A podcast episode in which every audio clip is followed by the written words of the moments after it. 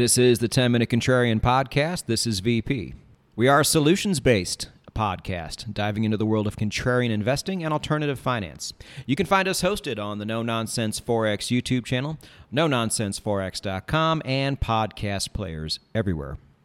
Episode 15 is brought to us by IG US, my fellow Americans. When it comes to Forex trading, there is only one smart choice. IG US gives you the backing of a gigantic trading firm, the lowest spreads in the country, and great customer service that you don't have to sit there and wait for. And if you click my link down below in the show notes and in the YouTube description, it will take you to the blog telling you everything you need to know. And that blog also includes my link if you click that link. Currently, IG will pay you to sign up as a new client. They will give you $250 cash back after your first trade. Or if your real name is Scrooge McDuck, they will give you $5,000 back after you open 300 lots. The choice is easy.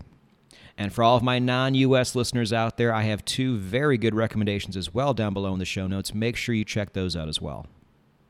It is the 10 Minute Contrarian podcast, and once again, we interrupt our regularly scheduled programming. Uh, as I mentioned back in episode 14, I had another idea to bring you this week, but what's great is we can always adjust where we need to adjust.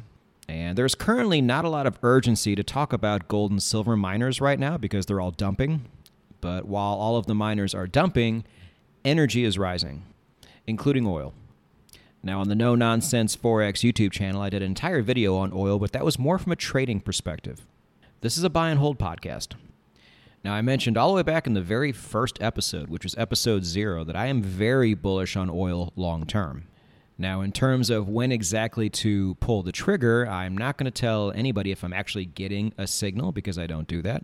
But I think if you go to your oil charts right now and pull up the weekly, many of you are either getting one right now or you're getting awfully close. Now, this is not something I can say for gold or silver or platinum or palladium or copper or any of those things. So I think oil is certainly something we need to address this week because I know many of you are interested in this too. And I think you should be. Uh, but first off, let me reiterate uh, in the YouTube comments section, please do not ask me when I'm actually making a move on X. I don't do that. Again, I am not a free signal service, I'm not a paid signal service. And you can often deduce from my podcasts when I am getting pretty close to pulling the trigger, if I haven't already. Uh, and then you can simply take it from there, uh, which is what this podcast is all about. It's for do it yourselfers, it's not for people who are dependent on others. Uh, and also, if you would be so kind, please don't ask my thoughts on other sectors or particular stocks or anything like that. And the reason I ask this is because it's probably going to become a future podcast episode. And I don't want to give away my thoughts, you know, in the comment section. That's a waste. Again, I'm glad you guys value my opinion. No, but there's a reason why I leave a lot of people on read in the comment section. This is one of the reasons why, just so you know. Um, but rant over. Let's talk about why I am so bullish on oil for the future. Near term, mid term, long term, all of it. First of all, let's back up for a moment and just think what oil has actually done for humanity and just for the quality of life for the countries who have been so fortunate to actually leverage it. If you consider the energy it provides, if you consider the technology it has led to and the technology it still fuels, and most people don't even think about the hundreds of daughter products that comes from oil that we use every day that you don't even think about.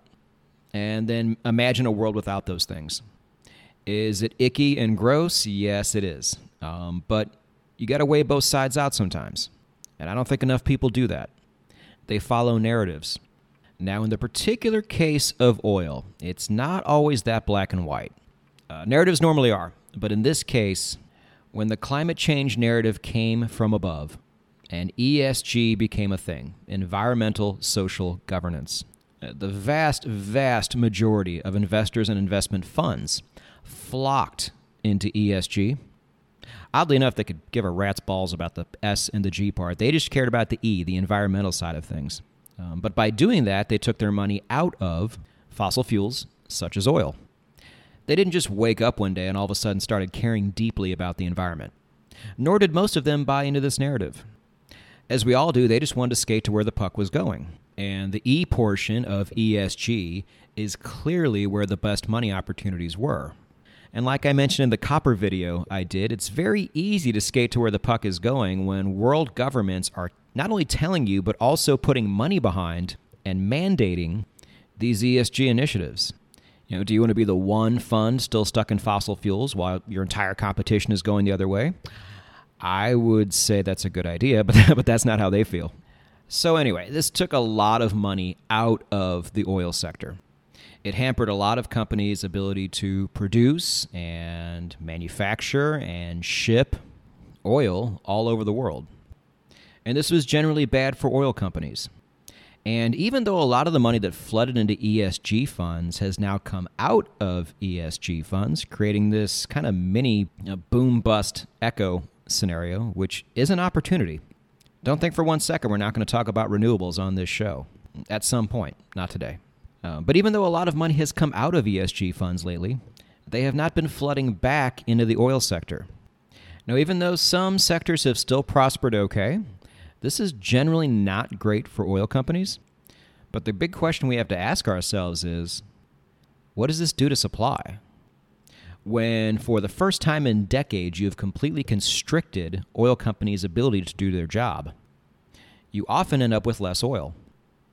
And you don't see these things happen right away all the time. These are long term effects we're going to see.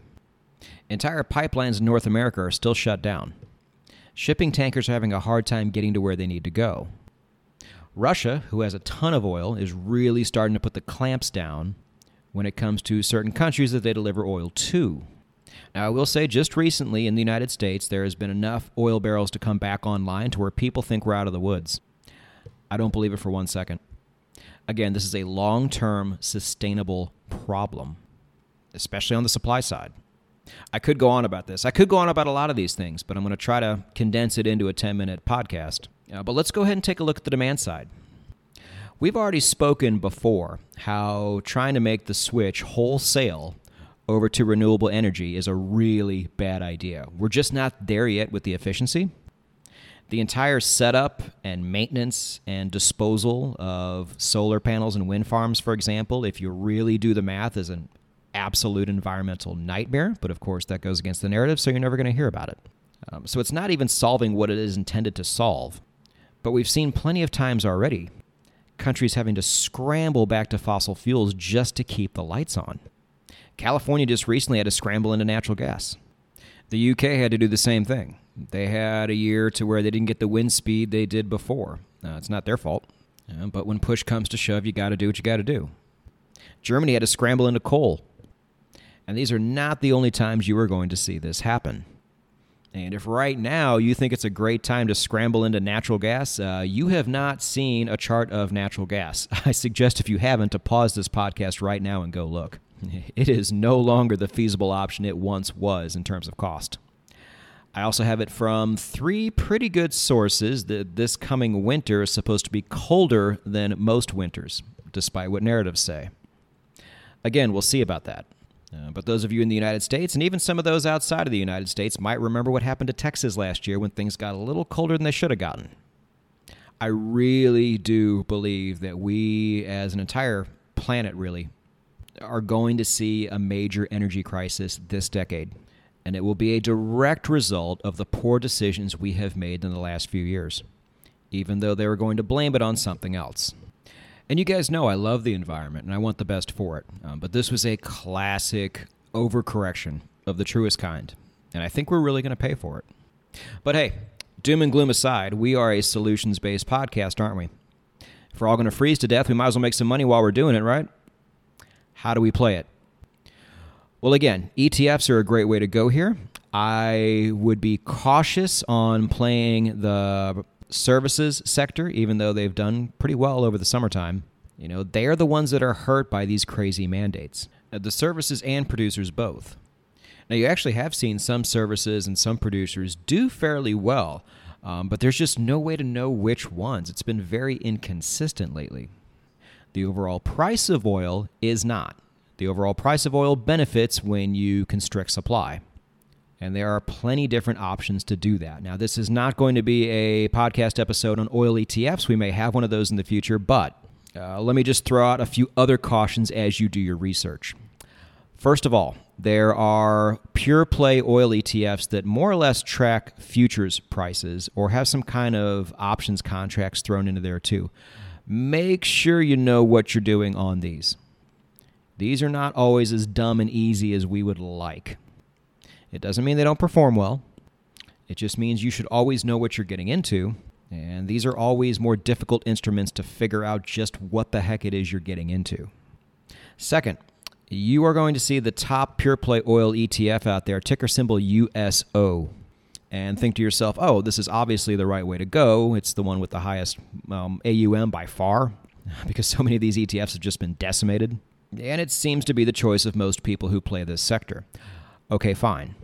But you may want to do a bit of research on this one. Look up the class action lawsuit on USO that happened after the crash in March 2020 and then look at the lawsuit that happened before the crash, like a few years ago. USO has been in an unusual amount of hot water um, for a large ETF. Again, there's plenty of people out there that are aware of these things and still choose to play it anyway. But as always, do your research. Gone are the days where you can think, oh, oil's going up. I'm just going to throw it all into Exxon. Uh, first of all, Exxon does a lot of things now. they have pivoted, uh, wisely so, I think, uh, and you can actually still play it this way. Um, but if you are using your charts to track the price of oil, but then you're investing in an instrument that is not closely tracking the price of oil, don't be upset when things don't go your way. Now, I certainly want to have episodes on producers and services and good ways to play that as well. But when you're getting close to having a signal on a particular commodity, or really anything for that matter, you never know if it's going to be, quote, the one the one that's going to kick off the official bull run. The odds would say that it's not, but on the off chance that it is, I just want to get everybody as informed as possible and ready to at least play this sector one way. And the best way to start doing that is to use instruments that track the actual price of the commodity itself. And so that is what I have attempted to do today. But just know that even in the investment world, uh, investing in oil is not skating to where the puck is going, at least in most people's minds.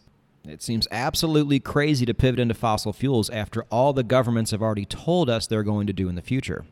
But when this pipe dream of lollipops and unicorns slowly starts to fade away, and then shit starts getting real, we can then tell those people that we were not crazy. We were just early.